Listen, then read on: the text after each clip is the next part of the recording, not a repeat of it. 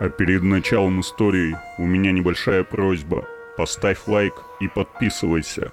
Спасибо. Чудища. Анатолий Зубашев, Краснодар. 2021 год. Просыпаюсь ночью от ощущения, что меня треснули поленом по башке – ну, скидываюсь, сжав кулаки, намереваясь просонья дать сдачи. Озираясь по сторонам, и у меня отвисает челюсть, когда взгляд втыкается в того, кто, по всей видимости, трахнул меня в лоб. Вижу, удаляется от моей постели здоровенная волосатая обезьяна, сутулая, с руками, свисающими ниже колен. Когда она проходила мимо окна, свет уличного фонаря – висевшего за тем окном, осветил ее. Это была самая, что ни на есть, натуральнейшая обезьяна, но двухметрового роста. Ясно были слышны ее шаги. Зверюга вышла сквозь дверь в соседнюю комнату, и там шаги стихли.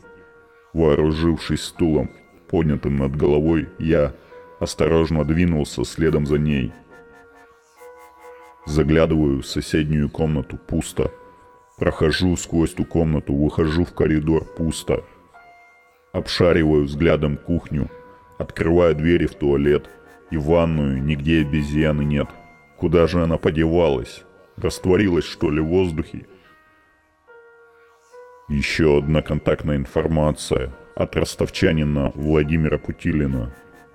Два месяца тому назад, весной 2021 года, я стал невольным свидетелем проделок нечистой силы. Даю вам честное слово, что я, во-первых, не психопат, а во-вторых, не любитель дурацких розыгрышей да шуточек. То, о чем я сейчас коротко вам расскажу, было на самом деле. А случилось оно около полуночи. Я еще не успел заснуть.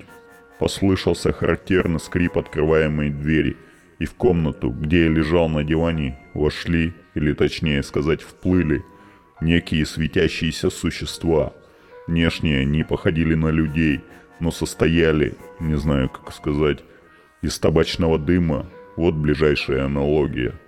Одна из дымчатых фигур неторопливо направилась ко мне, а остальные застыли на месте, возле двери. Когда силуэт приблизился, волосы на моей голове стали дыбом.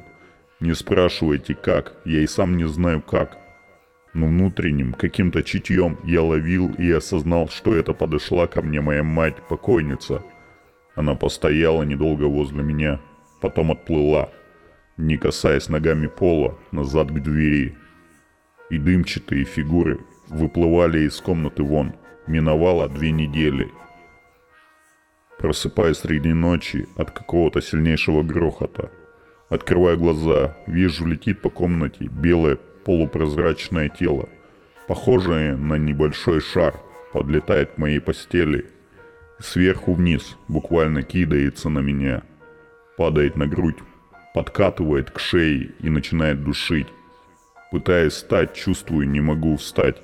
Сожмурился я, полупридушенный, потом опять приоткрыл глаза. Что за чудо и что за бред? Спикировал на меня, ясно помню. Белый полупрозрачный шар. А сейчас Сейчас вижу, склонилась надо мной женщина. Хорошо запомнились ее руки, протянутые ко мне и вцепившиеся в мою глотку. И еще запомнились длинные-предлинные волосы, не спадавшие ниже плеч. Волосы полностью скрывали ее лицо. Склоненная надо мной, одета она была во что-то белое. Такого ужаса, как в ту ночь, я никогда в своей жизни не испытывал. Я заорал и и потерял сознание.